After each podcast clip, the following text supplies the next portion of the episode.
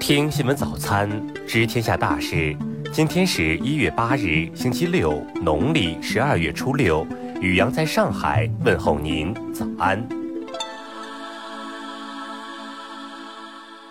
先来关注头条新闻：山东聊城两岁女童小满，二零二一年十二月参加村民喜宴时吃了一颗糖果后，出现口吐白沫、昏迷等症状，送医后被诊断为毒鼠强中毒。据小满父亲描述，他从女儿的挎包里发现了糖果包装纸，并交给刑警队人员处理，得到证实该糖果有问题。通过调取现场监控，他发现小满的叔公在婚宴现场。形迹可疑。目前，侦办此案的民警表示，此案已定性为刑事案件，具体细节不便透露。七日，小满的父亲表示，经过二十多天的住院治疗，小满的病情有所好转，目前正在做康复治疗。为了给小满治病，家里已经支付了十多万元医疗费，无力承担后续治疗费用，希望能得到社会帮助。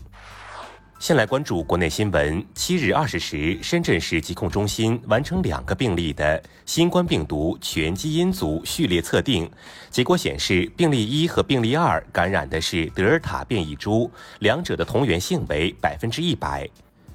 郑州市发布通告称，七日起将中原区中原西路街道万达社区、中原万达小区东园划定为中风险地区。目前，全国有高风险地区十六个，中风险地区八十二个。七日晚，河南许昌禹州市官方发布三到五十八号感染者轨迹，其中多人为一二号感染者同一公司员工，还有一些是员工亲属，另外有人曾去婚礼。陕西省西安市一月七日发布通知，要求不得以查验核酸四十八小时阴性证明作为进出小区就医、转送病人和接诊的限制。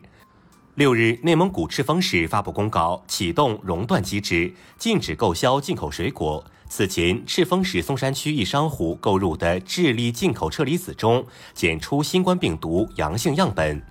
浙江省绍兴市上虞区疫情联防联控指挥部七日消息，一月八日零时起，上虞区解除二级应急响应，转为常态化疫情防控。广东省卫生健康委二零二二年一月七日通报，惠州市报告一例 H 五 N 六病例。中国教育考试网消息，一月八日到九日为二零二一年下半年中小学教师资格考试面试的时间。受近期疫情形势影响，陕西、河南已发布推迟该项考试面试相关的通知。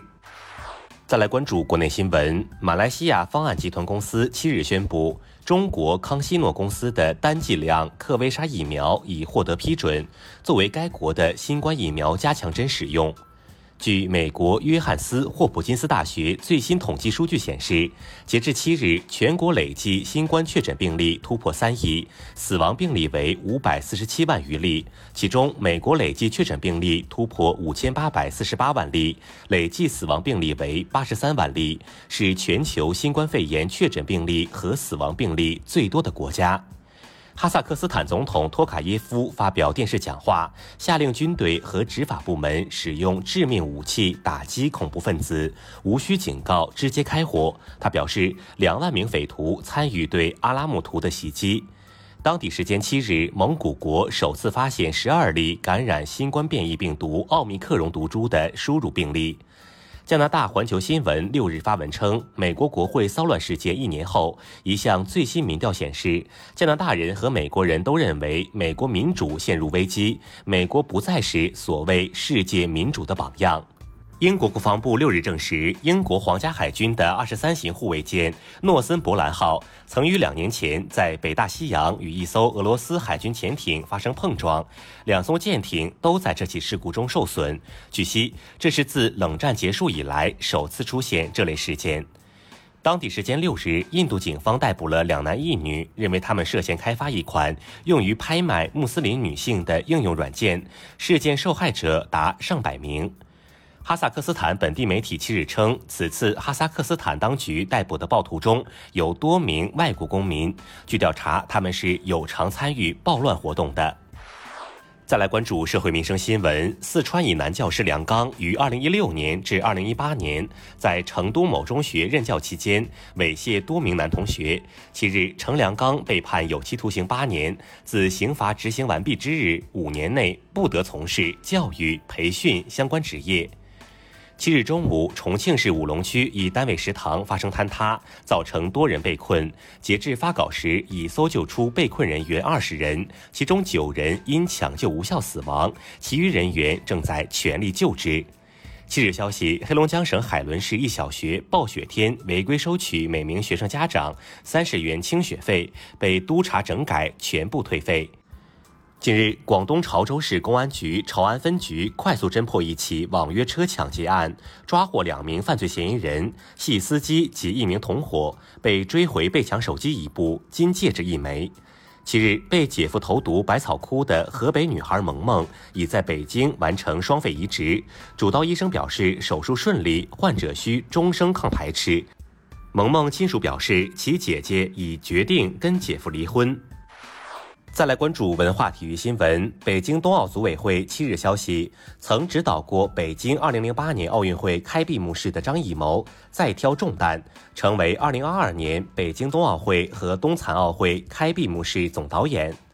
中国男足国家队一月七日下午公布了2022年首期集训名单，在接替李铁出任国足主教练后，李霄鹏首次点将，圈定了五十二名球员。据美国奥组委七日消息，目前已经有七十四名美国运动员获得了北京冬奥会的参赛资格或入选美国各项目运动队名单，预计将有超过二百名美国运动员将参加北京冬奥会的比赛。当地时间七日消息，捷克网球选手雷纳塔·沃拉乔娃被澳大利亚边检局扣留，并取消了签证。这是继德约科维奇之后又一名澳网参赛选手被澳边检扣留。以上就是今天新闻早餐的全部内容，咱们明天不见不散。